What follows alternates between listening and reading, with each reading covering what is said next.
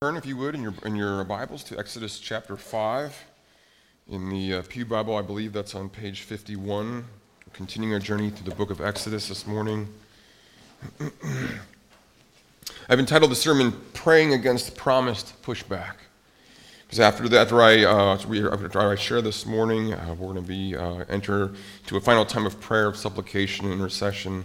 And I want us to read and consider these, uh, these verses this morning in that light. In other words, as we, as we explore God's word this morning, let's think of prayers that are appropriate to the passage. As we think about our text, be asking, what, what, what is God calling me to pray for myself and for others, for this church, for our world, for the church universal?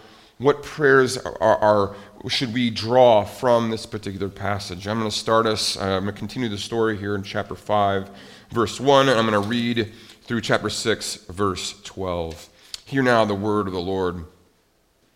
Afterward, Moses and Aaron went to Pharaoh and said, This is what the Lord, the God of Israel, says Let my people go, so that they may hold a festival to me in the wilderness. Pharaoh said, Who is the Lord? I should obey him and let Israel go. I do not know the Lord, and I will not let Israel go.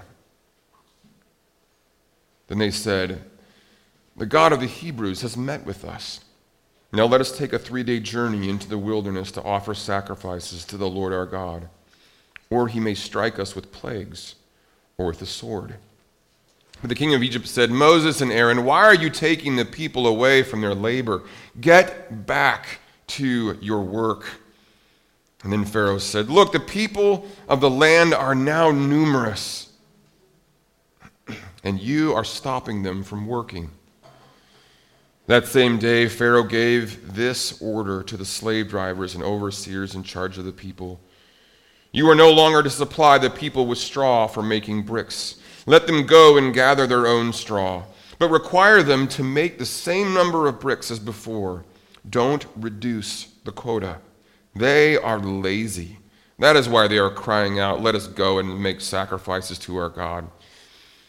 Make the work harder for the people so that they keep working and pay no attention to lies. Then the slave drivers and the overseers went out and said to the people, This is what Pharaoh says I will not give you any more straw. Go and get your own straw wherever you can find it, but your work will not be reduced at all. So the people scattered all over Egypt to gather stubble to use for straw. The slave drivers kept pressing them, saying, Complete the work required of you for each day, just as when you had straw. And the Pharaoh's slave drivers beat the Israelite overseers they had appointed, demanding, Why haven't you met your quota of bricks yesterday or today as before? Then the Israelite overseers went and appealed to Pharaoh, Why have you treated your servants this way? Your servants are given no straw, yet we are told, Make bricks.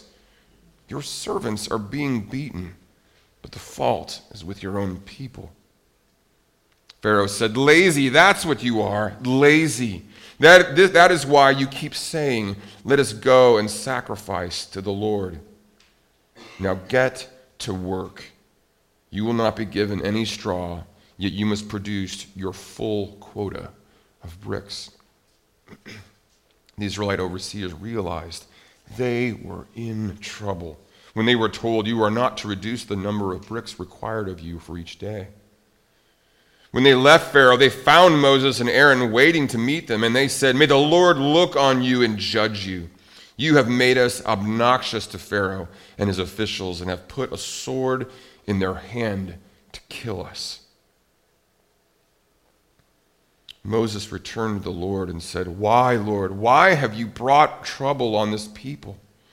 Is this why you sent me? Ever since I went to Pharaoh to speak in your name, he has brought trouble on this people, and you have not rescued your people at all. Then the Lord said to Moses, Now, now, now you will see what I will do to Pharaoh. Because of my mighty hand, he will let them go because of my mighty hand, he will drive them out of his country. And God also said to Moses, I am the Lord. I appeared to Abraham, to Isaac, and to Jacob as God Almighty. But by my name, the Lord, I did not make myself fully known to them. I also established my covenant with them to give them the land of Canaan, where they resided as foreigners. Moreover, I have heard the groaning of the Israelites, whom the Egyptians are enslaving, and I have remembered my covenant. Therefore, say to the Israelites, I am the Lord, and I will bring you out from under the yoke of the Egyptians. I will free you from being slaves to them, and I will redeem you with an outstretched arm and with mighty acts of judgment. I will take you as my own people, and I will be your God. Then you will know that I am the Lord your God, who brought you out from under the yoke of the Egyptians and I will bring you to the land I swore with uplifted hand to give to Abraham, to Isaac, and to Jacob. And I will give it to you as, as a possession. I am the Lord. Moses reported this to the Israelites, but they did not listen to him because of their discouragement and harsh labor. Then the Lord said to Moses, Go tell Pharaoh, king of Egypt, to let the Israelites go out of his country. But Moses said to the Lord, If the Israelites will not listen to me, why would Pharaoh listen to me, since I speak with faltering lips? The word of the Lord, let's pray together. Heavenly Father, may the words of my mouth and the meditations of all of our hearts be pleasing in your sight, O our Lord, our rock, and our Redeemer. For we pray in Jesus' mighty and merciful name. Amen. It's an incredible story, isn't it? One of the things that truly blows me away about Scripture is how just uh, again and again and again it is anticlimactic. It's amazing. It's amazing how you have this self revelation of God in chapter 6 surrounded by such, such disappointment, such uh, seeming failure. I want to take a few minutes and focus on a few things. There's a lot going on here. I'm going to focus on a few things. First, I want us to recall the promised pushback. Okay? As we read this chapter, chapter 5 and chapter 6, it seems like everything is going wrong, right? And it is. But it also isn't. Because everything that's happened in chapter 5 has been promised by Yahweh. Look, look back in chapter 3. In fact, on several different occasions, we see this. It's very, very powerful. Look in chapter 3 and verses, uh, verse 18 through 20. God is speaking to Moses, and he says, The elders of Israel will listen to you. Then you and the elders are to go to the king of Egypt and say to them, the Lord, the God of the Hebrews, has met with us. Let us take a three day journey into the wilderness to offer sacrifices to the Lord our God. Verse 19. But I know that the king of Egypt will not let you go unless a mighty hand compels him. So, what is God promising? He's saying, listen, you're going to go and you're going to tell him, hey, let my people go. And guess what? He is not going to listen. He won't budge, he won't move. He will laugh at you. Verse 20 So I will stretch out my hand and strike the Egyptians with all the wonders that I will perform among them. And after that, he will let you go. Then, if you look down in verse, chapter 4, verse 21 and 22, on page 50, the Lord said to Moses, When you return to Egypt, see that you perform before Pharaoh all the wonders I have given you the, you the powers to do. But listen to this. What? I will harden his heart so that he will not let the people go. So, twice in the last two chapters, God has told Moses. In fact, he's told Moses and the elders. He told Moses to tell the elders. In fact, at the end of chapter 4, look at what it says, verse 29. Moses and Aaron brought together all the elders and the Israelites, and Aaron told them everything the Lord had said to Moses. He also performed the signs before the people. Now listen to this. And it says, and they believed. And that's really interesting. It says they believed. Now, let me go back to chapter 4, verse 8 and 9 really quick. I want you to see this. Uh, well, I start in verse 7. Uh, well, I, I actually, um, verse, yeah, it's verse 8. Then the Lord said, If they do not believe you, that is, they, the Israelites, or pay attention to the first sign, they may believe the second. But if they do not believe these two signs or listen to you, take some water from the Nile and pour it on the ground. The water you take from the river will become blood on the ground. Isn't that interesting? Why the, why, why the uncertainty on Yahweh's part? Listen, you're going to show them a first sign, a snake. Mean, your staff's going to turn into a snake. A snake. Then you're going to show them the second sign is where you put your hand inside your robe and it comes out and it's all like leprous or something, like just you know uh, diseased. And then you put it back in and it's just fine. And he says, but you know what? They may believe those, but they may not. And if they don't, here's this third one, and hopefully they'll, you know, they'll believe that. Isn't that interesting? That, that, that apparently God's people may not believe the promises. Now look at, again, look back at chapter, the end of chapter 4, where it says, verse 30, it says, And Aaron told them everything the Lord had said to Moses. He also performed the signs before the people. Verse 31, and they believed. And this is exactly, and it's, this is, this is, things seem to be going according to plan. And yet in verse 5, every, I'm sorry, chapter 5, everything seems to go south. So that in chapter 6, we read this in chapter 6, verse 9. Moses reported this to the Israelites, but what? But they did not listen to him because of their discouragement and the harsh labor. So at the, at the end of chapter 4, you've got a people who are like, hey, we believe you. Moses, we're on board, we're game, we're going to go. They're encouraged that God had actually heard about them. And it says, and look on, look the very last verse of chapter 4. It says, And when they heard that the Lord was concerned about them and had seen their misery, they bowed down and worshiped. Right, what a beautiful scene. Moses comes, Aaron comes, and they, they perform these miracles. They report all that God has said. The people believe them. They're so encouraged that God cares about them. And it says they what? They bowed down and worshiped. And it's just, oh, it's just so magnificent. It's, it's so encouraging. Everything seems to be uh, uh, going according to plan. And then in chapter 5, it all just, just goes down, goes south. It's all just lost. And what I want you to see, especially this morning, is that it's right in that moment in chapter 6 when God chooses to reveal himself. When God, I mean, he starts out, look, look in chapter, I'll summarize chapters, uh, chapter 6, verses 1 through 8 in this way. I love this language, it's so beautiful. He says, Now, look in verse 1 of chapter 6. Then the Lord said to Moses, right? Things have gotten so bad. In fact, even Moses is frustrated, right? Look at the end of chapter 5. He says, Why, verse 22, why, O Lord, have you brought trouble on this people? Is that why you sent me? Ever since I went to Pharaoh to speak in your name, he has brought trouble on this people, and you have not rescued your people at all. Did you hear the irritation? Do you hear the self pity? Do you hear the frustration? And it's right at that moment when literally Pharaoh is at his strongest. God's people are at their weakest. When Moses himself is just, I'm not, you know, ready to quit, that God says in verse 1, I'm sorry, verse 2 of chapter 6, I love this. I'm sorry, verse 1. He says, Then the Lord said to Moses, Now. That word now is emphatic in the Hebrew.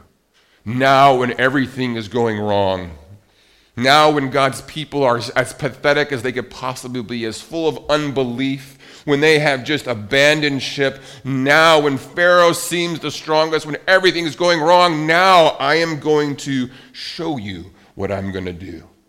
Why would God wait for that moment? Why would he wait? In fact, what's so amazing is that he reveals himself. He says, Now, that's the first thing he says. And he says, Now I will, ma- I will be fully known. Look in verse 2, verses 3 through 4. Now I am the Lord. He says, I appeared to Abraham, to Isaac, and to Jacob as God Almighty. But by my name, the Lord, listen to this, I did not f- make myself fully known to them. He's saying, Abraham and Isaac and Jacob, they knew my name Yahweh, but I didn't fully disclose the meaning of that name. And it's here in the Exodus story, it's here when things couldn't be possibly worse. It's here through all of this that I'm going to show them the fullness of who I am. Now I will be fully known. And then he says, I will be fully, now I will be fully known in the verses 5 through 8 and I will make you my own. Now, think about that. The Israelites have blown it as much as possible, they have lost the plot. Moses is not even on board anymore. And it's in that moment when they have failed most that God says to them, What? I am going to make you my own. Look in verse 5. yeah, verse 5, he says, Moreover, I have heard the groaning of the Israelites whom the, the, the Egyptians are enslaving, and I have remembered my covenant. Therefore, say to the Israelites, I am the Lord, and I will bring you out from under the yoke of the Egyptians. Now, listen to this I will free you from being slaves to them, and I will redeem you with an outstretched arm and with mighty acts of judgment. Verse 7 I will take you to be my own my own people, and I will be your God. That's a famous line. It's one of the central acts of the covenant relationship where God says, I will be your God, and you shall be my people. And he's saying, so in this moment when things couldn't be worse, when God's people are at their least committed, when they are ready to abandon ship, God says, okay, now I'm going to reveal myself. Now I will be fully known and make you my own. And then verse 9, isn't it amazing? Look at verse 9. Moses reported this to the Israelites, but they did not listen to him. Isn't amazing how anticlimactic it is? It's just, now, why would God do this? Why would he wait until now? I think this is so important. Because do you ever feel like things are at their worst? Do you ever feel like your faith is at its weakest? The people of God are at their weakest and that the powers, of the, uh, the God's foe, that the, that the Israel's foes, that, that our foes couldn't be stronger. Let me say it this way Israel's foes couldn't be stronger, Israel's faith couldn't be weaker. It's a complete disaster. And of course, but here's the thing this is, this is why narrative is so brilliant. This is why so much of Scripture is a narrative. It's because as readers, what do we know? right? We're like, they'll be fine. I know how the story ends, right? We're so, we just kind of read it with such almost just kind of a sense of, ah, they'll be okay. But in the moment, they are freaking out. Moses is freaking out. They are getting hurt. I mean, they're real people being beaten by Pharaoh's, by Pharaoh's uh, servants. It seems like things couldn't be darker. And yet, as readers, to, to have that struggle, to yeah, I can identify with that. I know what that feels like a little bit. I know what it's like that we feel that God's people are at their strongest. I mean, their foes are at their strongest, and God's people's faith is at its weakest. And yet, to see God and to know where the story goes. And listen to this, guys. I want you to hear this. God chooses to reveal himself to his people in the darkest of times. He wants them to know now I'm going to make myself fully known. Now I'm going to take you as my own. Now I'm going to ask you if you're going through a dark time, if you think of the church today as going through a dark time, let me ask the question do you think God wants to reveal himself to you? Are you open to that? Or, like the Israelites, we just simply not listen because of our discouragement, not listen because of our harsh labor. You know, as I try to identify with this passage, I find myself trying to, and I do in some ways, but I realize, you know what? Moses and the Israelites had it way worse than I do. I'm going to go home tonight, sleep in my bed. You know what I mean? No one's beating me. I mean, it's just, you know what I mean? I, I mean, it's amazing the pity party that I can create for myself. And I've been through hard, there are really legitimately hard things in my life. They're, they're really difficult. And yet you read this and you go, you know what? I just don't know that. I think, I think I'm, I'm doing a lot better than these guys are. And places things in such perspective. Like, okay, If I could like jump in a time machine and go back to that moment right here and right now, would I want to go? Yeah, I really don't think so. I really don't think so at all. So listen, so as we think, and what I want you to see here is that just this, all of this pushback in chapter five is promised. It's part of the plan. And it may seem so unnecessary. Why does God have to do all this? But He wants to reveal Himself when things are at their worst so that we might see who He is. And we know how the story ends. Now, listen, let me just take a really briefly here. Let me just take a few moments because I want to talk about three different aspects of the journey that, that God's people go on from faith to faithlessness. Okay? So, again, let's, let's remind ourselves look at the end of chapter 4. Moses and Aaron go to the Israelites, to the elders, they speak, they says, verse 30, and Aaron told them everything the Lord had said. So all of chapter 3, all of chapter 4, it was all reported to the elders of the Israelites, who in turn would have let the, let the, you know, let the rest of the people know. Verse 30, he also performed the signs before the people. That is, the staff was turned to a snake, the, the, hand, uh, the hand thing with the leprosy. Uh, perhaps the water also turning to, to the water turning to, to blood. He performed all the signs of the people, and they believed. And they heard that God was concerned, and it says, and they bowed down and worshiped. How do you go from this place of seeming faith, of seeming trust, of seeming gratitude, of seeming worship, to a place in chapter 6, where it's like, chapter 6, verse 9, Moses reported this to the Israelites, but they did not listen to him. They said, Listen, now, I, God, now, this is what God says, now I will be fully known, and now I will make you my own. And they're like, Nah, I really don't care. It means nothing to me. How do you go from, from one to the other? In, in three, in, in three, uh, in three steps here.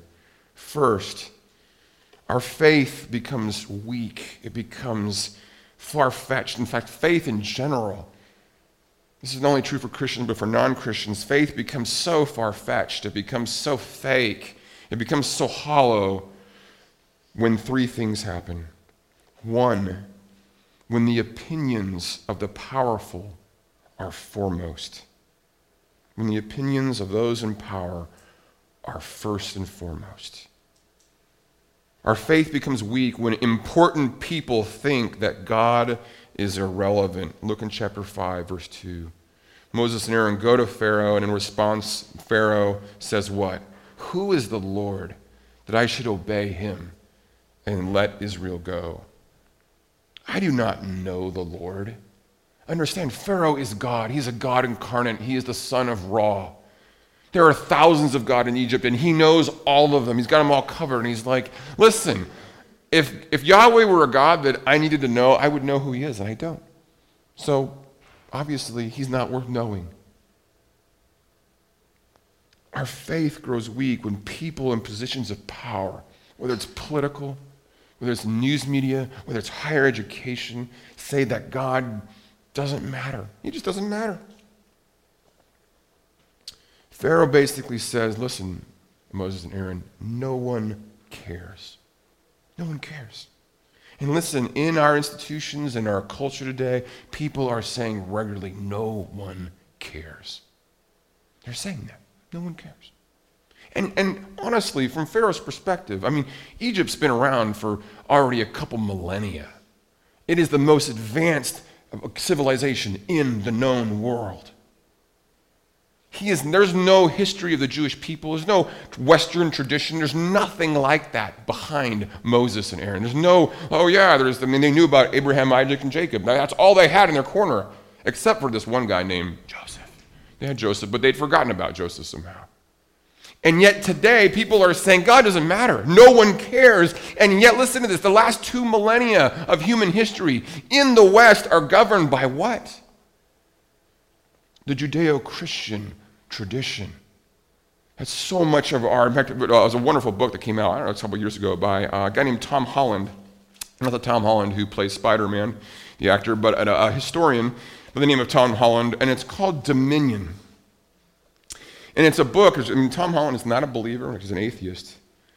But he basically, the whole thesis of the book, a book that has been hailed by many as, um, as just a, a, a sort of a tour de force.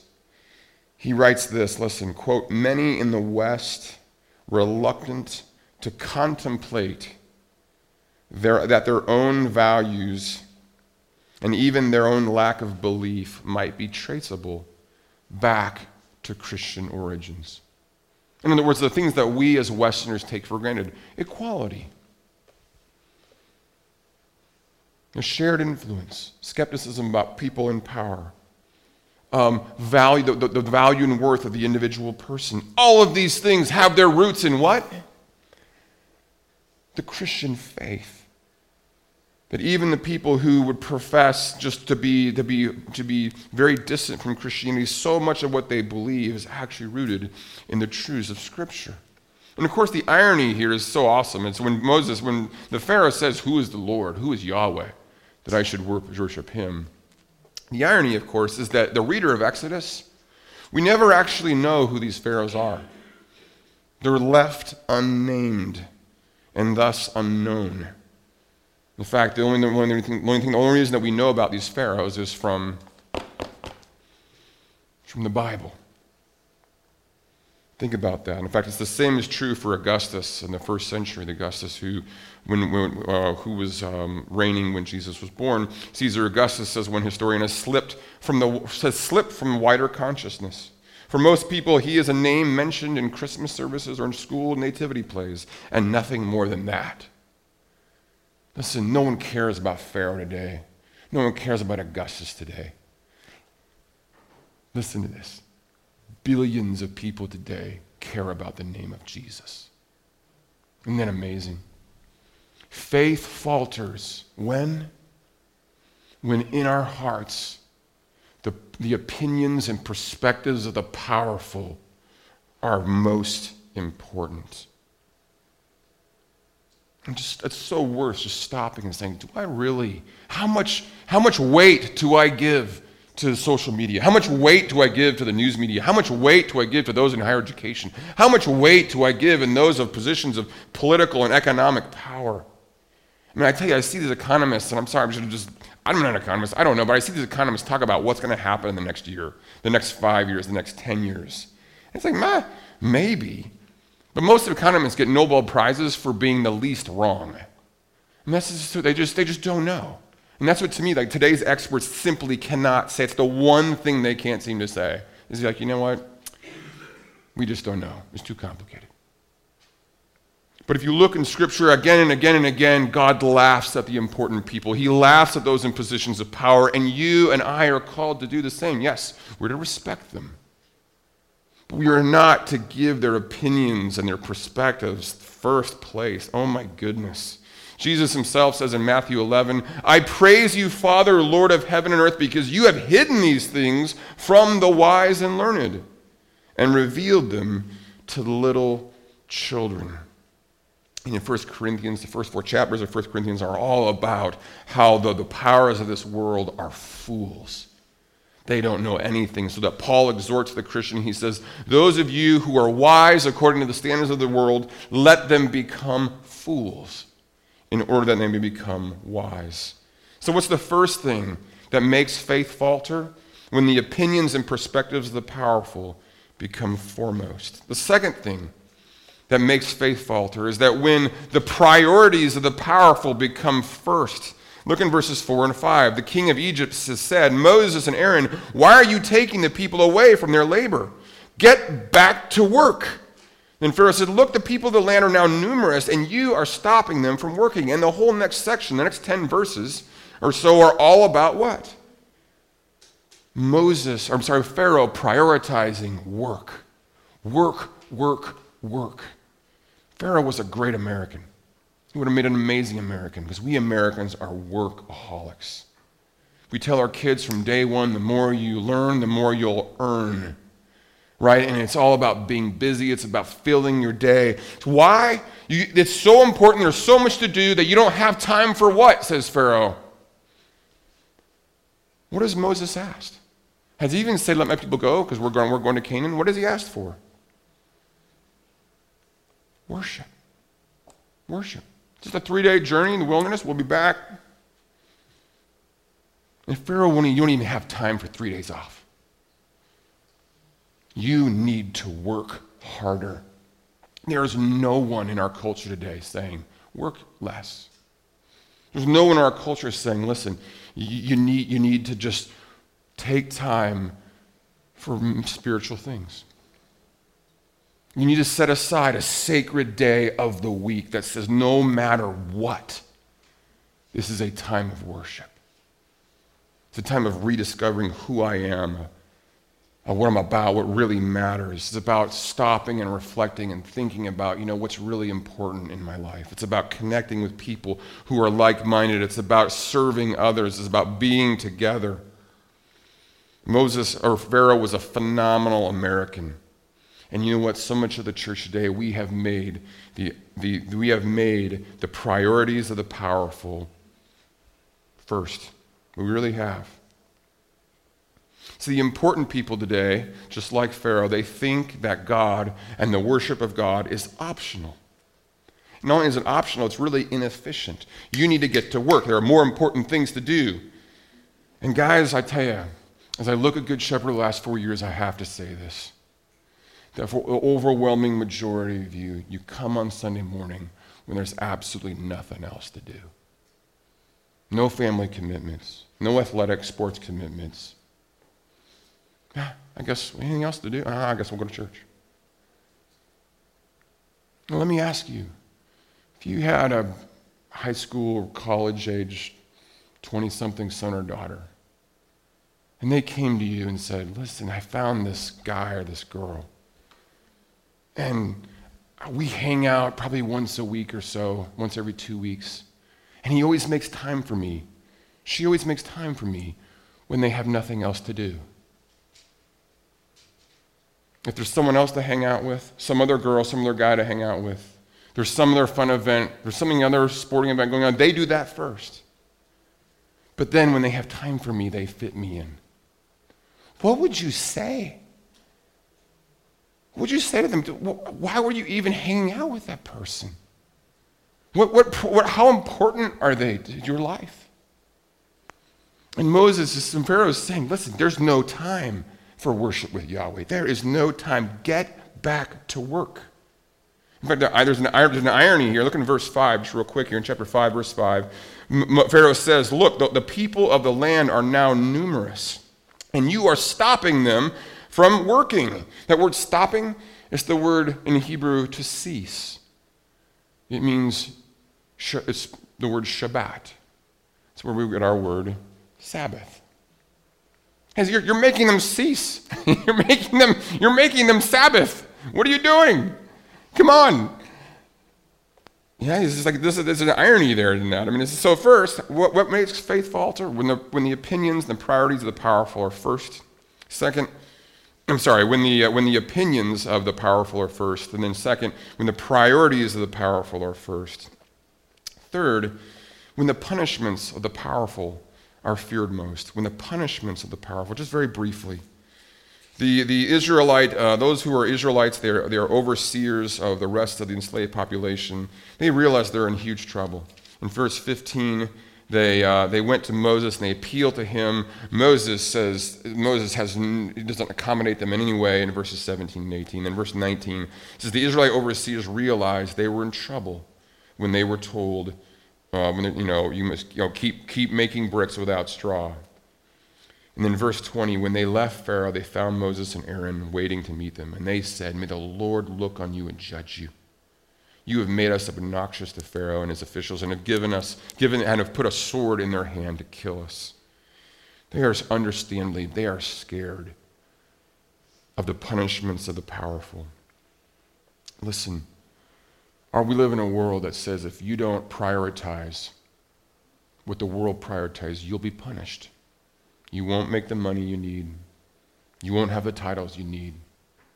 You won't have the esteem. You won't have the importance. I mean, the, the, it is amazing to me. Listen, it is amazing to me to hold. You know, do you know that, that, that select sports are an $18 billion industry? An $18 billion industry in America. People are making money hand over foot. Right? And it's like, it's like, listen, God forbid the coach be upset with me. God forbid that my, you know, whatever, whatever extracurricular activity is, whatever sport it is, whatever, I mean, music, whatever it is, God forbid that, that they are upset with me if I somehow don't conform. God forbid that my, that my, my, my employer doesn't, doesn't like something that I do because of my faith. Faith falters when the punishments of the powerful are feared most. Listen to Jesus' words. Jesus said, Do not fear those who kill the body, those who can kill the body and do no more. Fear the one who can kill the body and then throw you into hell. Finally, finally, faith falters when the promises and plans of God are forgotten, especially when they're forgotten by his leaders. Faith falters when the promises and plans of God are forgotten by God's people and especially his leaders. We see that in the very last part of chapter 5.